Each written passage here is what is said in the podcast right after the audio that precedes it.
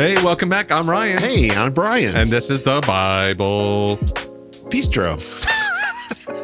it's actually Ryan and Brian's Bible Bistro. Right. I just welcomed them back to the Bible Yeah. Bistro. It's good to be here. It is good to be here. We're wrapping up. Uh, we're wrapping up a little a recording session here. We're still in the Bistro West. West West Coast. We're We're at Blono, Bloomington Normal. Bloomington Normal. This is the West Coast edition, the East Coast edition, This is actually the center coast. the Center Coast. Well, apparently politicians have decided when I'm in Indianapolis, I'm on the East Coast. Therefore, I have Eastern time. So, Mm-hmm. Yeah. but we're uh, we're wrapping So I like to call se- it the elite coast. Go ahead. That is everything that I think of when I think of Indianapolis as the elite coast. Basically, bodies of water everywhere.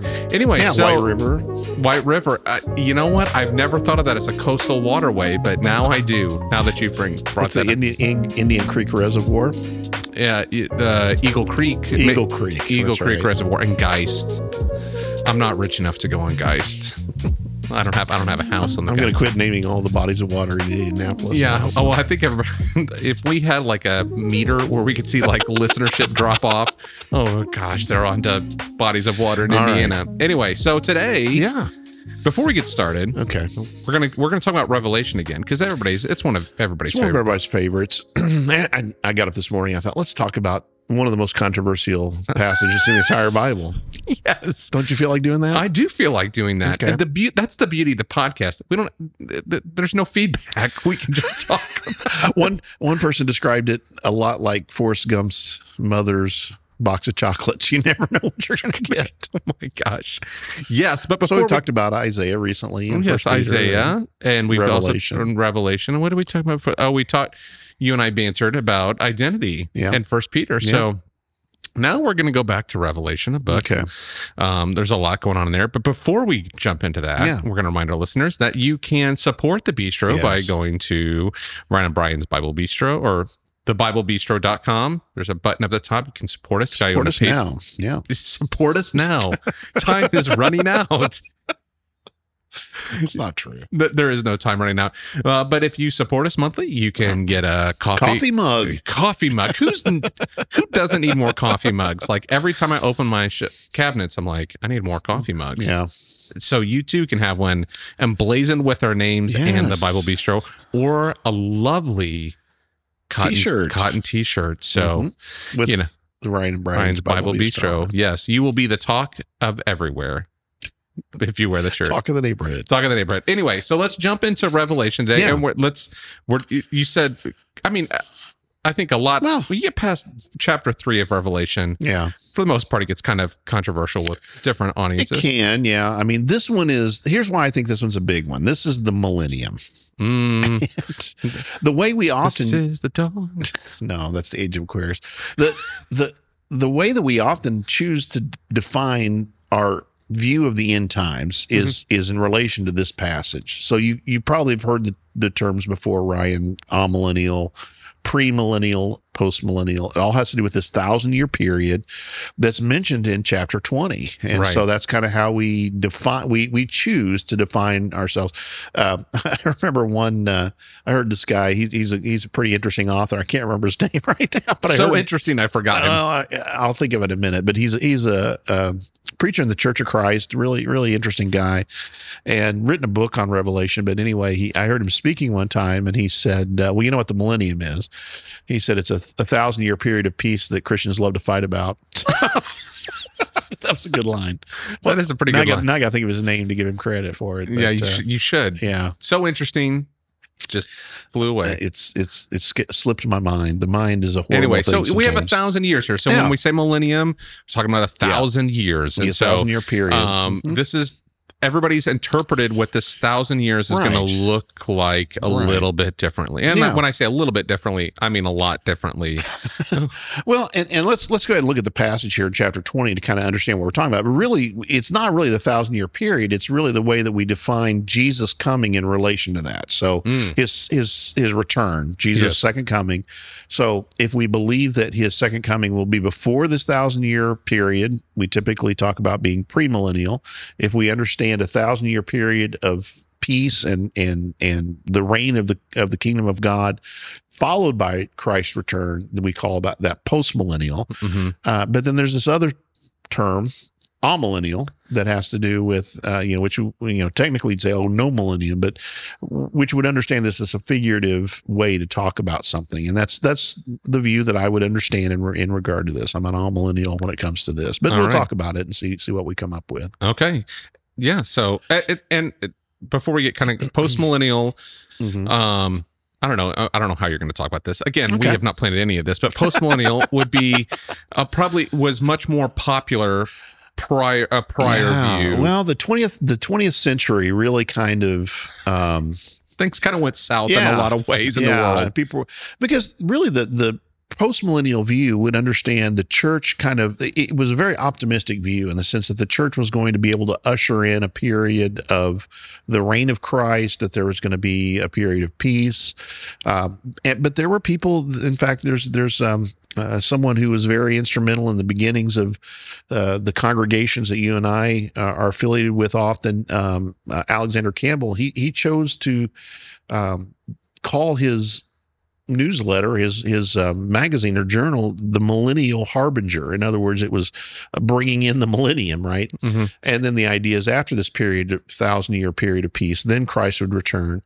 But uh, you know, a couple world wars and and uh, various uh, you know World conflict. Spanish flu. Um, you know, various uh, you know global pandemics and uh, eh, you know economic collapse, all caused Genocides. to become a All kinds of things. they became a little less optimistic about humans' ability to to Right. bring in the millennium. Yeah, so that's post millennial. That we Yeah. that we were going to get to a point of there was going to be peace, and we're going to have a thousand years of king, God's kingdom peace Yeah. here on earth, and then Christ would return, and then a millennial would be that there is no that no there, specific. Well, the, the thousand that the thousand year. The reason I would the way I would define this is that the thousand year period that's that's referred to in Revelation chapter twenty is referring it's referring to a real period of time, but it's it's a figurative way to talk about this. Yeah. and then pre-millennial would be um, more of a Mhm. um, left behind. I think is the most Sure. Popular iteration, like in pop Yeah. culture. And in a previous times, there were there were other books that that uh, you know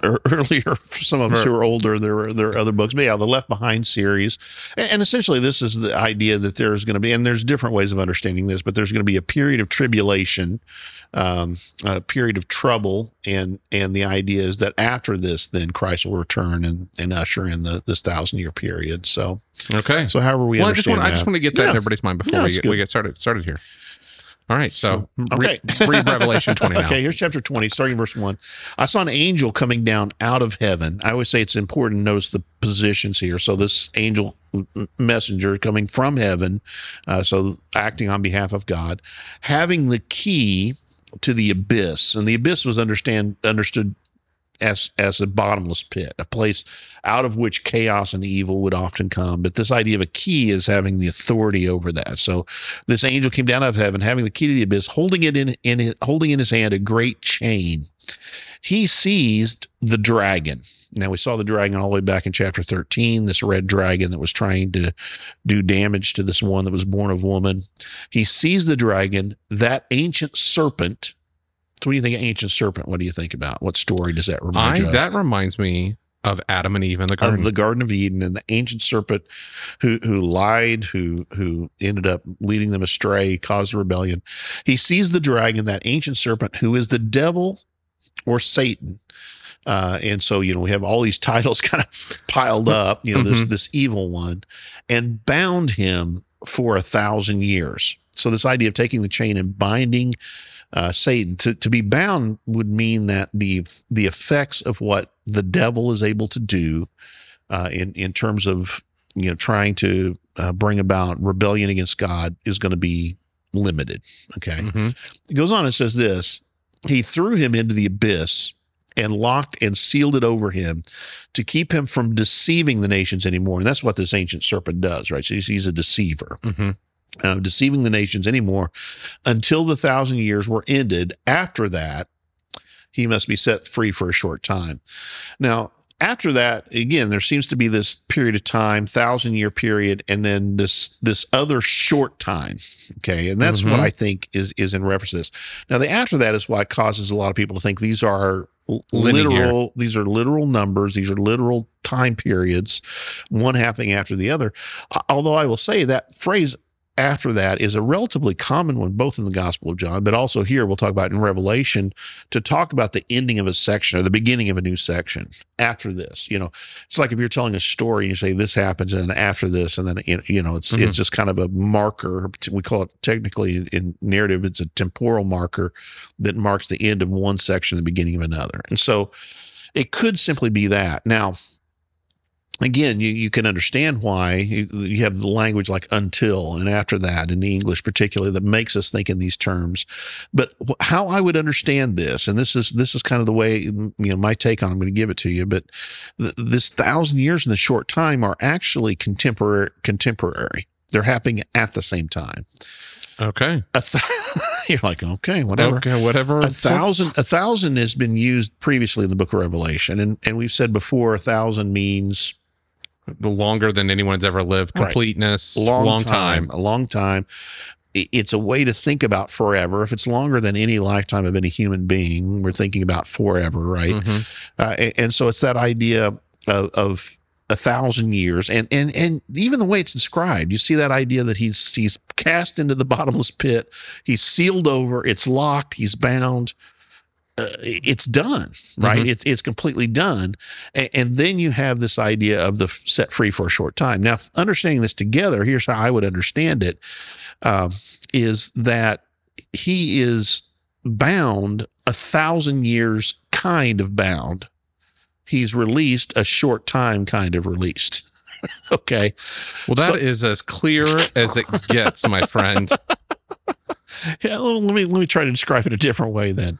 So so the idea is that you know if we think about this thousand years as as a kind of you know completeness or forever he's he's unable to do the kind of damage that he wishes that he could do that he's limited by god's you know Mhm. but there is a way in which satan continues to act let's go back to the dragon in chapter 13 what Okay. happened to the dragon there do you remember he was he was standing i know i'm putting you on the spot now Mhm. he was standing uh, waiting for the woman to give birth to this child that he To was going to he was going to consume Mhm. right and, and instead god takes this woman and protects her and her child right puts her in In a, in a, wilderness. in a wilderness place in a place of safety um and, what happens to the devil then do you remember or uh, i'm sorry the dragon uh, he calls the beast, doesn't doesn't he? well what i was thinking is that, that michael came and wrestled with Oh, the dragon right Yes.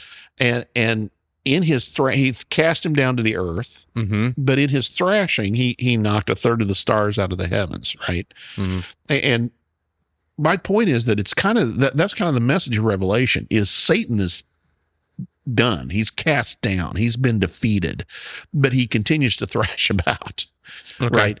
And so this is the question that Revelation is really answering. And it's, it's basically this. If Christ has been victorious over the forces of evil, if what Christ did on the on the cross and in his resurrection is sufficient to defeat the the, the evil, Mhm. then why do we still have the effects of evil continuing to this day? That that's the question that Revelation is dealing with. Uh, you know, w- one of the authors that I really respect a lot, um, you know, talks about how surprised the the apostles must have been when they woke up on Easter Monday morning and went, "Huh." you know, things are kind of the same that they Yeah. were. You're right. Yeah. That that they're you know Rome's still in control. There, there's still oppression taking place. There's still death and dying and disease and all these things that the promised Messiah w- was going to take care of. Right? It Was mm-hmm. it was promised that the Messiah would come and, and and deal with these issues, and Jesus showed himself to be able to to do He had these the things. power to do those things. So why do we continue to live in this time? And I think John's answer is that even though Satan is defeated, utterly defeated, Mhm. uh, death and and and and dying and all these things have been done away with. Uh, you know, to to quote Jesus in the Gospel of John, the one who believing in me will live even though they die. Right, eternal life is is a promise that we have now, even for those who physically die. We have the promise of being with the Messiah. Uh, even though that's true, we still have the effects of of evil and sin. Even though Christ has ultimately dealt with this. Even though his work is is accomplished and he's able to say on the cross, "It is finished." Mhm. E- even though all of that is true, there still is this is this effect of evil that happens, and that's not what I think he's describing here. When this thousand years in this short time, I think it's just another way of describing this. And let me go back and say this. Go ahead. What, uh, yeah, sorry. Let me just ask a question. What do you think is the juxtaposition then of bound and free? You know what I mean? Like that's that that for me is the hard part to say. Sure. Like he and bound him, bound. and then he and then he's set free. But isn't mm, I, I, That says it must be he, mu- he's he a must short be. he's a short term he's a short time kind of free but is he free or is he bound? he is he is free to inflict a certain amount of Mm, suffering and pain upon the people of god mhm. so that the slain saints under the altar it's, it's the same question how long o lord you know Mhm. when are you going to deal with this and we're going to mention them here again in just a minute how long o lord until you avenge our blood and what what are they told they're given white robes and they're said yeah, when the full number. That's not what they're said. The Uh-huh. first thing that uh, you're right. That's the last half of the sentence, but you can't forget the first half of the sentence. uh, What the saints say? A little while, no, little- what it's said to them, a little while longer until the full number of your fellow um, martyrs or you know witnesses are brought in. So, so it's that idea of a little, little while. That's the message of the Book of Revelation. You'll suffer for ten days, Hmm. right? right. um, y- y- you know, a time, you know, three and a half years, time two times and a, and a, and a half time. That's that's way. But you know, the the victory is a thousand and sixty four day kind of victory, right?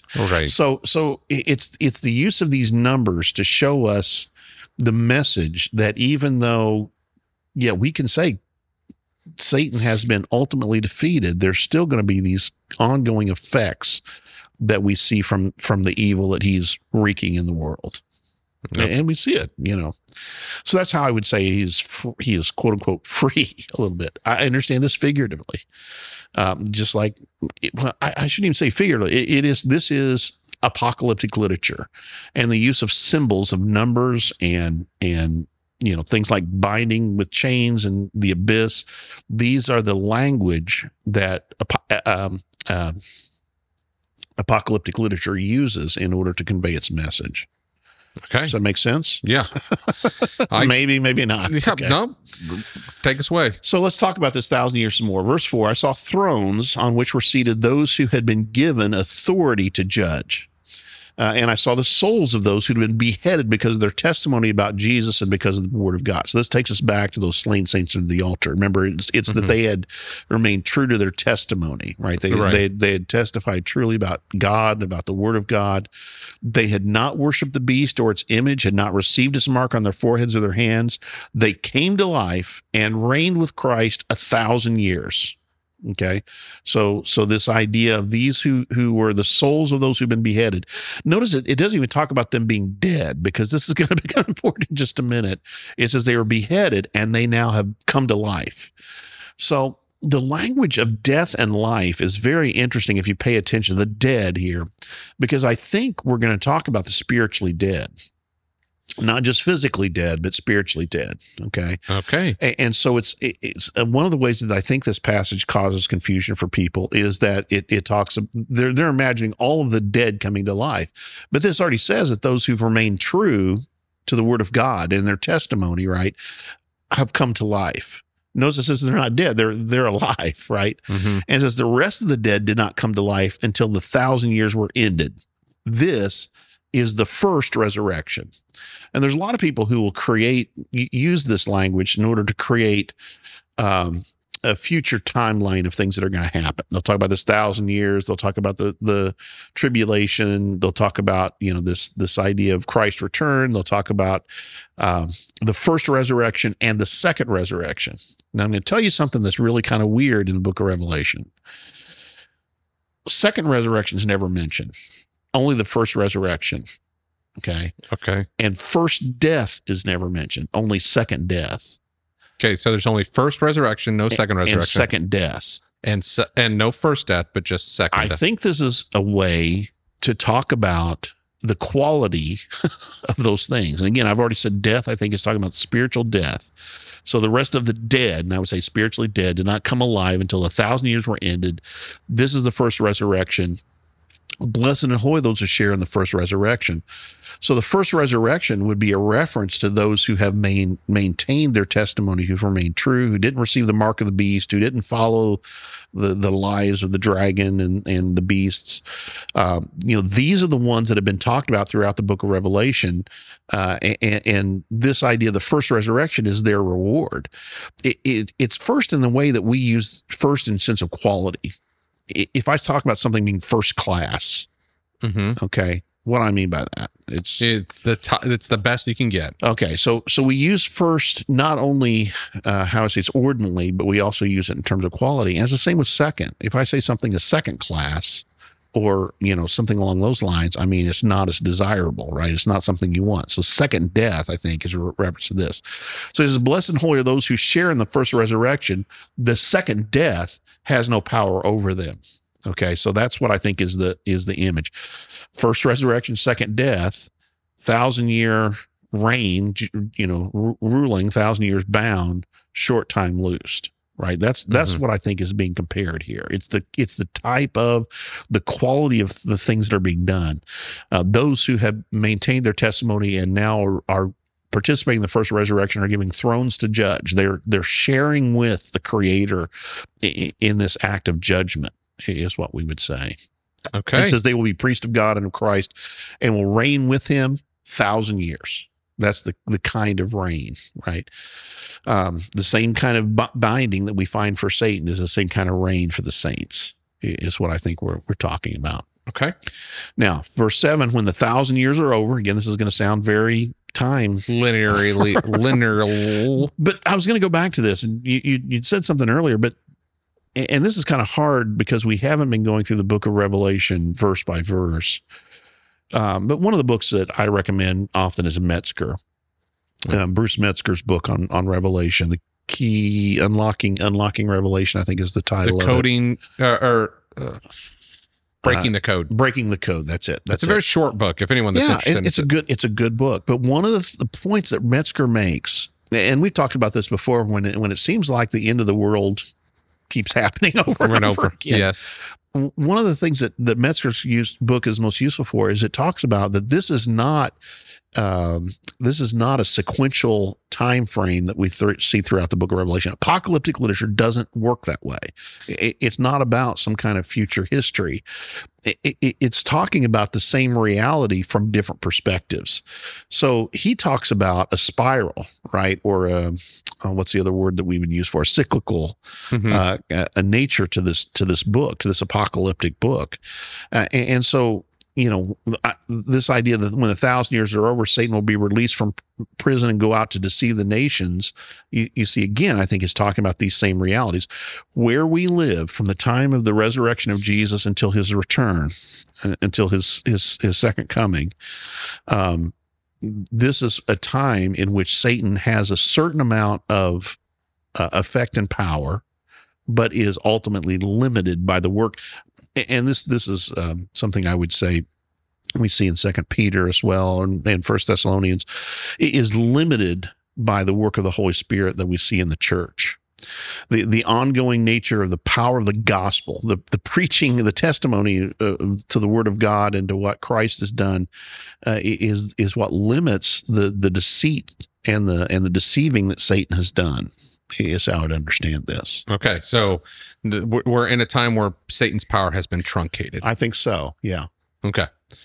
hmm So that's what you see as kind of where we're where we're at. In we this. are in the we are in the end but it is he he continues to have we're in the beginning of the end if you will and he continues to have power until the end of the end So do you see like I mean, so then before Christ Mhm. and before Christ, death, burial, and resurrection, Yes. he had more power. i would say so yeah i would say until the church age until the until the holy spirit of god uh, because of what Christ did on the cross, and this is the reason I'm, I'm going to give you the whole explanation here. Yeah. Because of what Christ, this is the way I would understand it. okay. no no one else. I'm not going to give credit. You know, you know, not not going to paint anybody else with this picture. This is Brian's understanding here. Because of the way that that, that Christ made possible the Holy Spirit of God to th- through His atoning sacrifice, right? Through His making us right, putting us in right relationship with God again. This enables. I, I shouldn't use the word enable, but the, the Holy Spirit now uh, enters the life of the believer, right, and begins to work through us individually, but mostly corporately, Mhm. i- in order to build the kingdom of God and to further the work of the gospel. Okay. Okay. Uh, you know, even greater things than I've done, Jesus says to his followers, you, you will do greater things than these.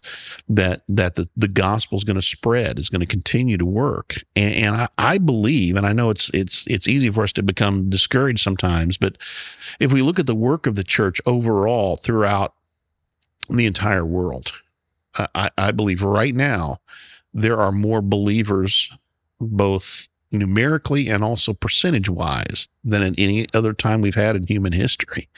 A- And, the Spirit of God is working through these believers in order to accomplish the, the building of the kingdom.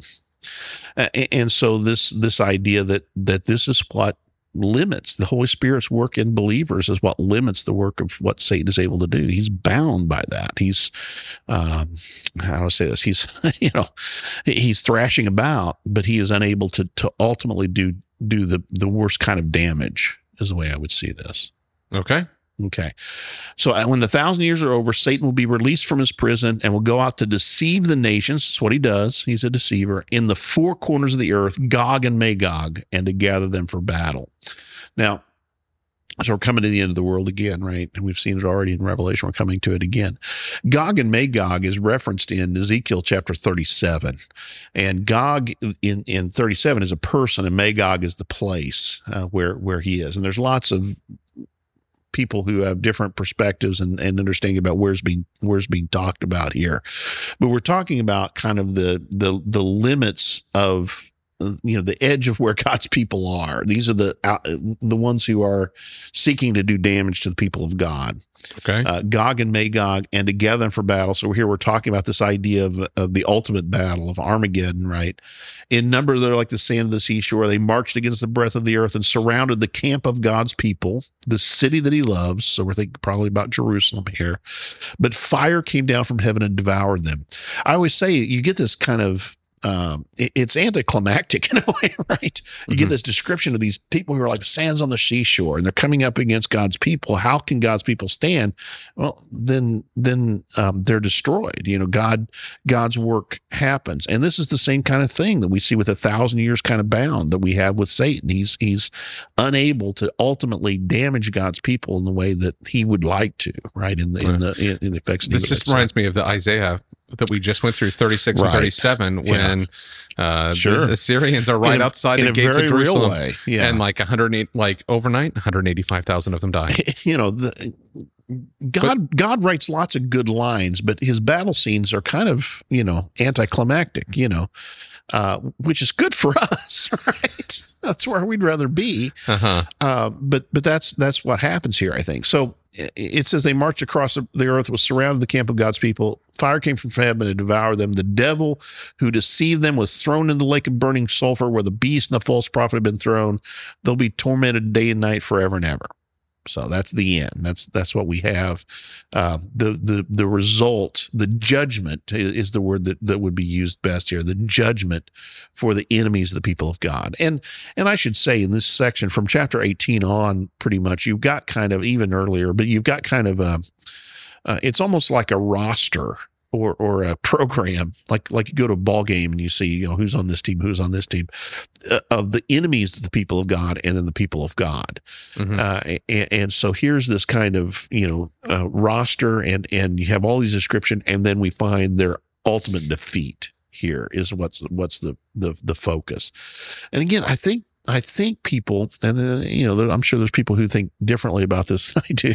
I know there are, but I think people get hung up on trying to understand this sequence of events when what it's really talking about is the is the quality and the effect of of what what has happened. Um, you know, in the same way that that um, so let, let's go back to the dragon and, and i'm doing this again we're not reading it right now but i'm just kind of talking about it when the dragon first appears uh, you have this woman who has 12 crowns Mhm. God's people, and this child that's going to be born, Genesis three fifteen, right? You know, Yeah. we we got all this Old Testament imagery that's come Mhm. that's coming led up to this.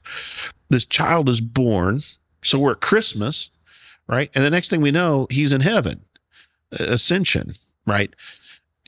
And so you're like, whoa, you know that that, that seems pretty That's the quick. most abbreviated story right, right. ever. But but it's it's a way to encapsulate the gospel, right? From from the birth of Jesus until his ascension, it, it that that's the event that that Satan sought to defeat, to devour him from the from the garden or, or not the garden from the um the wilderness the, the the temptations in the wilderness satan sought to dis- derail jesus work till the garden of gethsemane Mhm. right there there's this this effort to try to to get jesus to turn aside from what he has come to the earth to do A- and yet jesus remains faithful to his mission to his task and god is able to through that um, affect uh, the salvation of, of of God's people. Uh, he, he's able to make um, make effective this this redemption.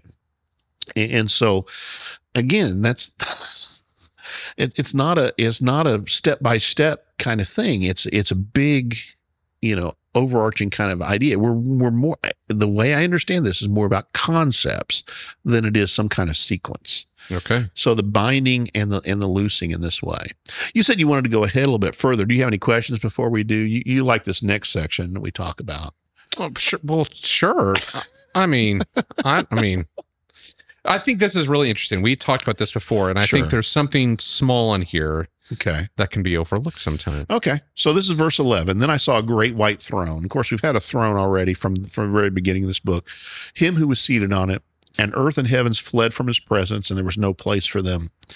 And I saw the dead. Okay. And again, I, I, I understand this to be spiritually dead. There are people who understand this to be Physic, all, all of the physically, physically dead, dead. I would understand this to be spiritually dead. The dead, great and small, and and, and technically, just a little point. We found this the other day when we were talking through it. It's technically small and great, which is a little bit hmm unexpected, but anyway, that's a minor point. Uh, I saw the dead, small and great, standing before the throne, and books were opened. Another book was opened. Right. So I think what we sometimes miss here is there are books and there's a book. Okay. And the book is actually mentioned all the way back in chapter two, um, in the letter to the seven churches, and it talks about those whose names have not been blotted out of the book of life. So there's this these books and there's this book. Now listen to this. In the verse 12, I saw the dead, great, small and great, standing before the throne, before the throne, place of judgment, right? Books were opened. Another book was opened, which is the book of life. Now listen to this. The dead were judged according to what they had been done as recorded in the books. Not the book, which is the book of life, but the dead, which I would understand be the spiritually dead, are judged according to what they've done as is recorded in the book. So they were judged based upon their actions. And, and no one is able to no one is able to be judged worthy based upon the things that they've done themselves. That that's the gospel, right? That we Mhm. can't Christ did for us what we could not do for ourselves, right? We we could not be good enough. Right. J- Jesus, uh, uh, Paul says, all have sinned and fallen short of the glory of God, right? Uh, we're all in this position. Uh, and then it says this it says, um, the dead were judged according to what they've been done, as recorded in the books. The sea gave up the dead that were in it. Death and Hades gave up the dead that were in them. And each person was judged according to what they had done. Then death and Hades were thrown in the lake of fire. The lake of fire is the second death. So there's that contrast between the first resurrection and the second death. The, the first resurrection are those who've been who've maintained their testimony, uh, have suffered and even died maintaining their testimony and their their their um, speaking about you know the word of God. Uh, and, and here's the second death, and it says in verse 15, anyone whose name was not found written in the book of life was thrown into the lake of fire. So what I would understand is those whose names are written in the book of life are not judged according to what what's done in the books. The Mhm. dead, the spiritually dead, are the ones who are judged according to the things that they've done. The ones whose names are written in the book of life are not judged. They're they're found to be in the book of life because uh, of what Christ has accomplished and and their trust in, in that is what I would say. Yeah. I just think that's a I I had when we talked about this Yeah. um is seeing that juxtaposition between books Yeah, and book. a book. Mhm. You know, I just, uh, I, I mean, I knew they were different, but I just never placed to it together. Especially when you talked about the dead. You know, Yeah. the dead as being spiritually dead. I think Right. that changes that connotation of, of I what's think happening. so. I think, and that, again, I think it's it. This is a message of hope. We often talk about Revelation.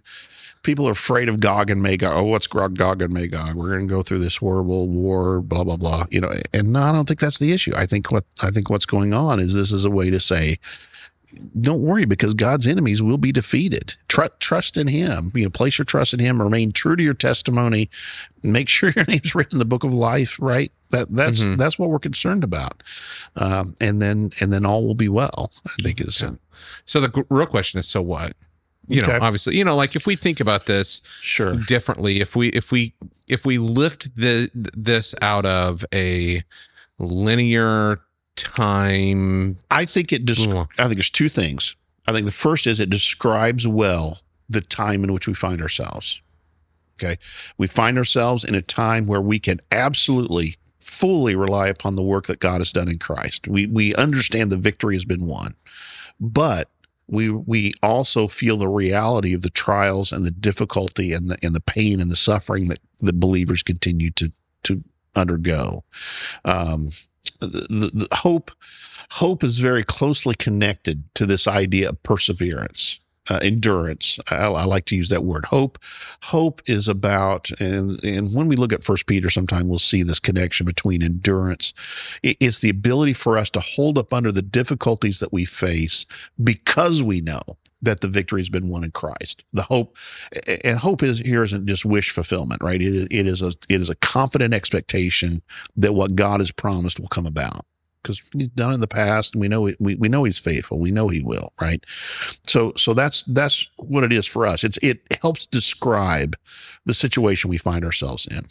The other thing is this: I I, I always worry when we begin when we begin to do these future, uh, what's the word I want to use for it? These these future um, sequences of events. Mhm. Uh, I, I, worry that we we we somehow are are looking for and waiting for these things to happen, right? And, and people often, oh, you think we're in the end time? I'm like, well, yeah, we've been in the end times for a long time. And one of my favorite lines is always, "We're a day closer to Jesus' return than we were yesterday." Right? right? It's always a shorter time, and so so that that reality, I think, keeps us. The the position as a Christian is we always have to be ready. We always have to be watching for. Um, Jesus told parables about this. If you're if you're going if you're going out waiting for the bridegroom at night, you better make sure you got enough oil, right? Right. you, you better make sure you stay awake and you watch. And that's the language staying awake.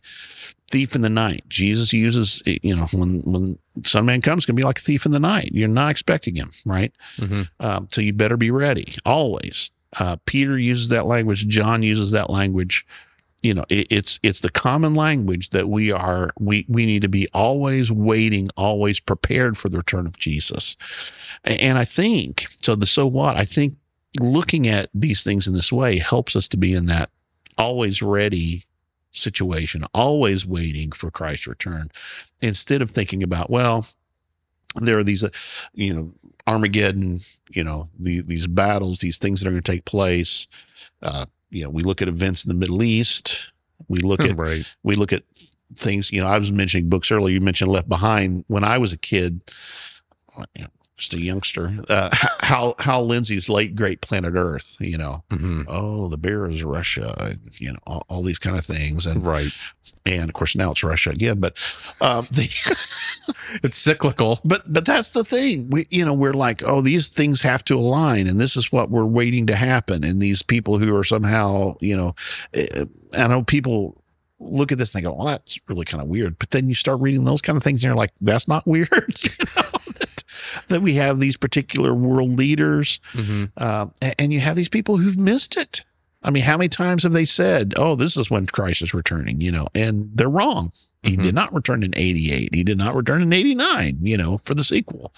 Um, but, you know, it, it- and so I think the so what is to kind of always be in that time and that, that um, state where we are ready for his return. And we're we're remaining faithful. We understand that Satan is bound uh, a thousand years, but we also understand he's loosed a little while, Right. And and we're going to feel some of the effects of that. But we also know that the victory's been won. Why do you think there's so much language of time in this? There's no Because for me, Mhm. this is Yeah, I like get, I get it. this. This feels like okay. Um, this is we're getting a glimpse behind the curtain almost. You know what I mean? But like, there's so much for me, and Mhm.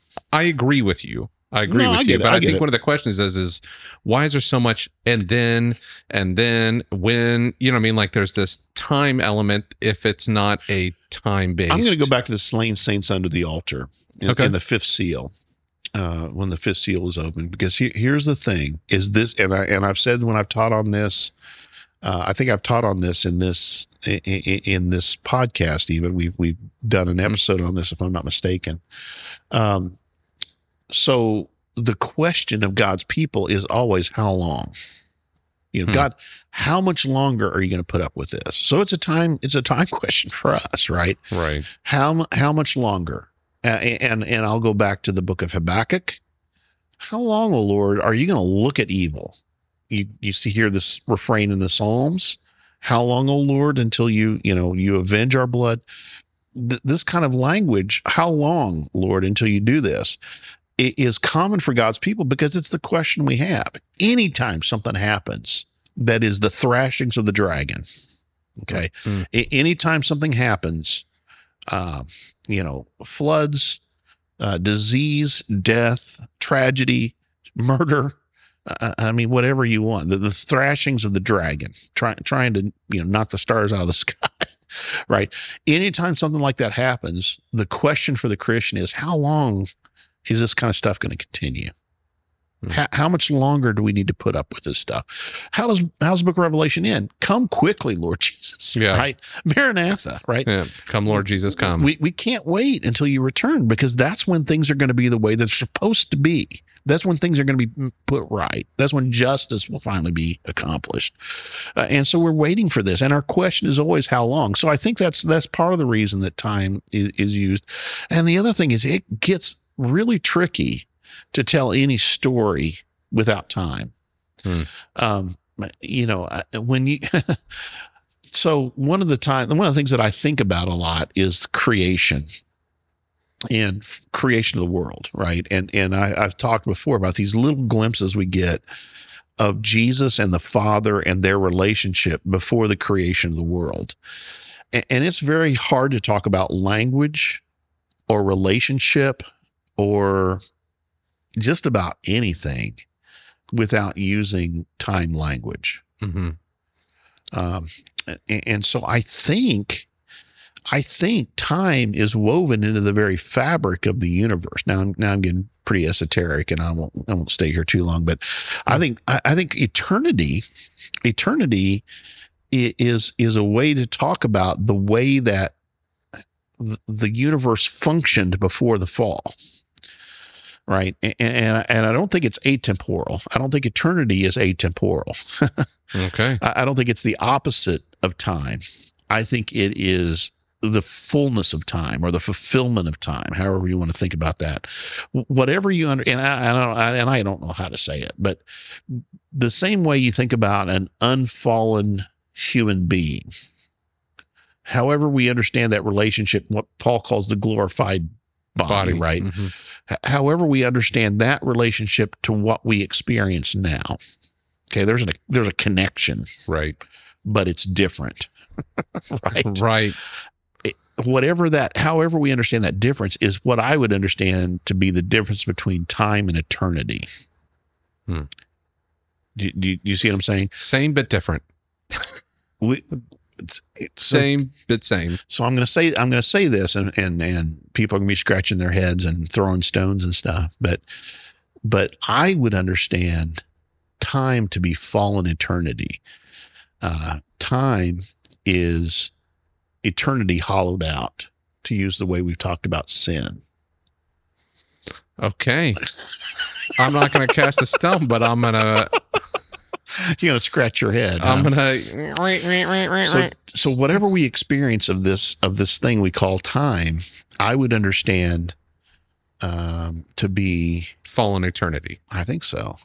Because what we were created for was to be with but but I don't think it meant I don't think it means that we were not experiencing, you know, there was morning and evening and and the we get I wish we had more. I wish we had more language in the garden, right? Mhm. But what I do know is that God walked with man in, the, cool, of the, evening, right? Mhm. Which is a time phrase.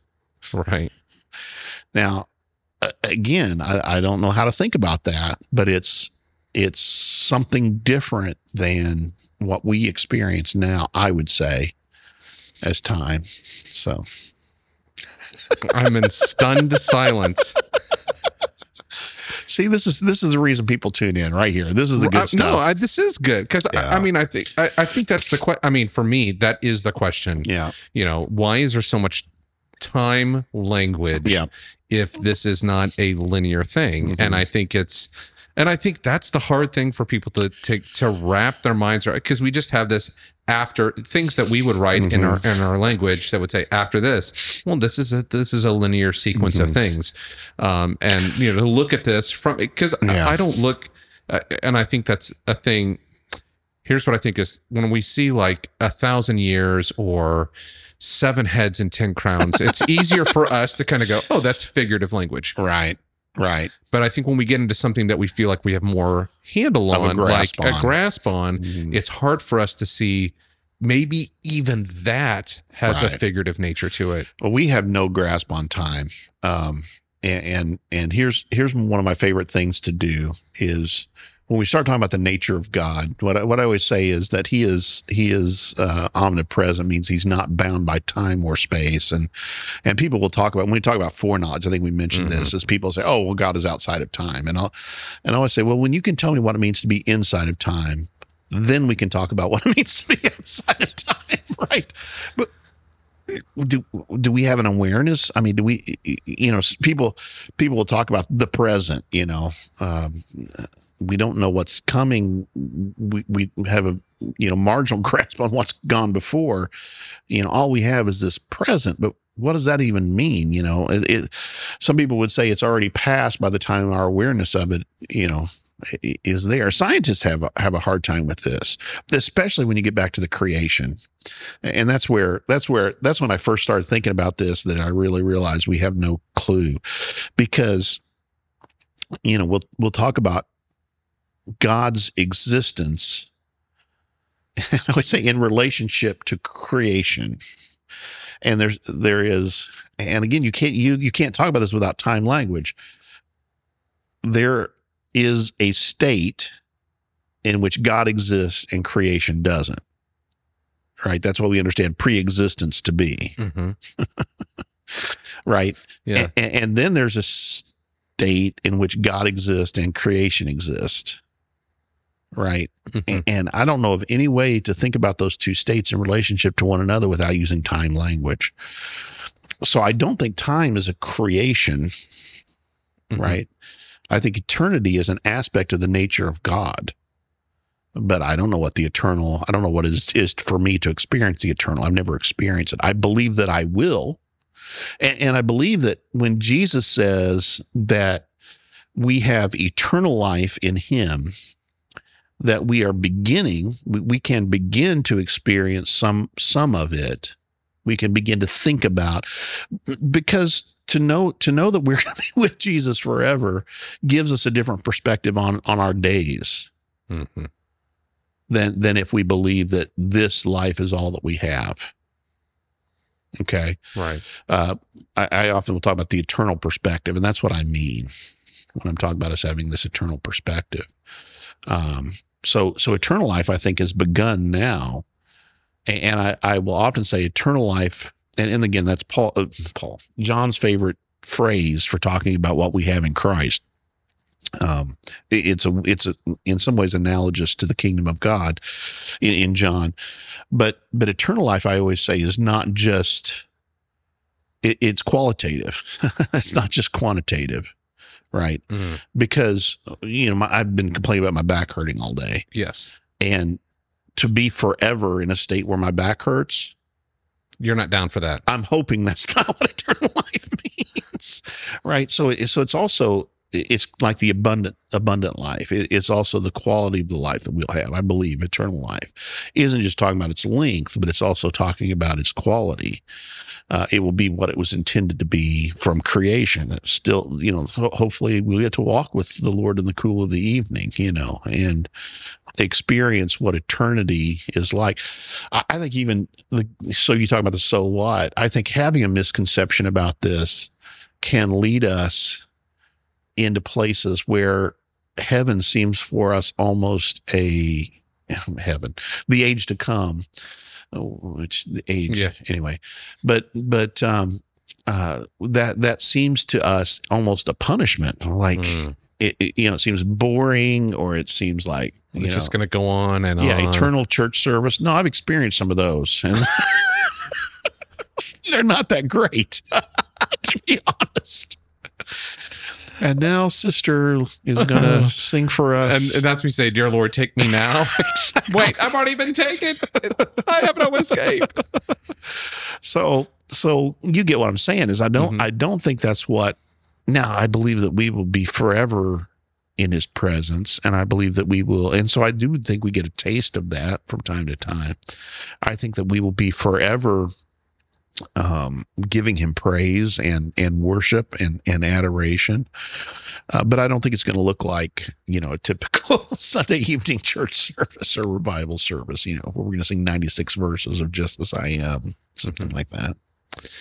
Wow, there's a lot to think about there. I'm gonna go put on like a Pink Floyd record, turn on the black light, and just let my mind go as I think about all this. All right. We No. can we can cut it out. No, it's good. Remember that we don't cut anything out anymore. No, this is good because Okay. I think this. I, I I think that's an important question because Yeah. I, I don't know. I, I how we think about this and how we think about time and eternity because I, I think Mhm. that is uh, we've had this conversation before but like as we think about eternity it's like eternal separation sounds Yes. terrible and then sometimes i i i kind of going back to this and i think we have to uh the show the good place did you ever watch the Yeah. good place Mhm. did you see the final episode Yes, I did. And I we, we shouldn't give away. We shouldn't give away. Uh, no but, spoiler. but there alerts. was an interesting philosophical question It's very interesting. And philosophical question at the end of it. Um, and I don't think it's going to be like that. You know what I mean? Like, I, but I think that's a an earthly, like how they Perception of it. earthly perception of what Mhm. heaven is like. Yeah. I think even it finds its own natural end. right. You know, we would we would want our end in I would that. expect more frozen yogurt heaven. But no, no, you're right. I think I think that's yeah, that that there comes a point where one comes to terms with one's own ending, you know, and and, and I do think that is that is based upon our limited fallen understanding of the eternal. Mhm. Yeah. Wow. There's a lot to think about here. Yeah. Yeah. Everybody's amillennial now. I don't I don't know about that. well anyway well this is a great discussion you know and it kind of went a, it kind of went a different turn but i think it's i think it's a great conversation to have Good. you know because i think again i think this is revelation 20 whether you agree with it or not i think there's something there for us to think about and Sure. to think about how do we think about time how do we think about figurative language inside revelation and how do we think about our eternity Eternity. Yeah. with with christ Yeah. so Yeah, I'm looking forward to it. That's that's I'll say it Yeah. for sure. So mm. this rid of podcast may have felt like it was it is not heaven I this promise. episode. This heaven brought to you by eternity. All right, Brian. Well, I'll see you next Tuesday. All right. See ya. Bye. Bye.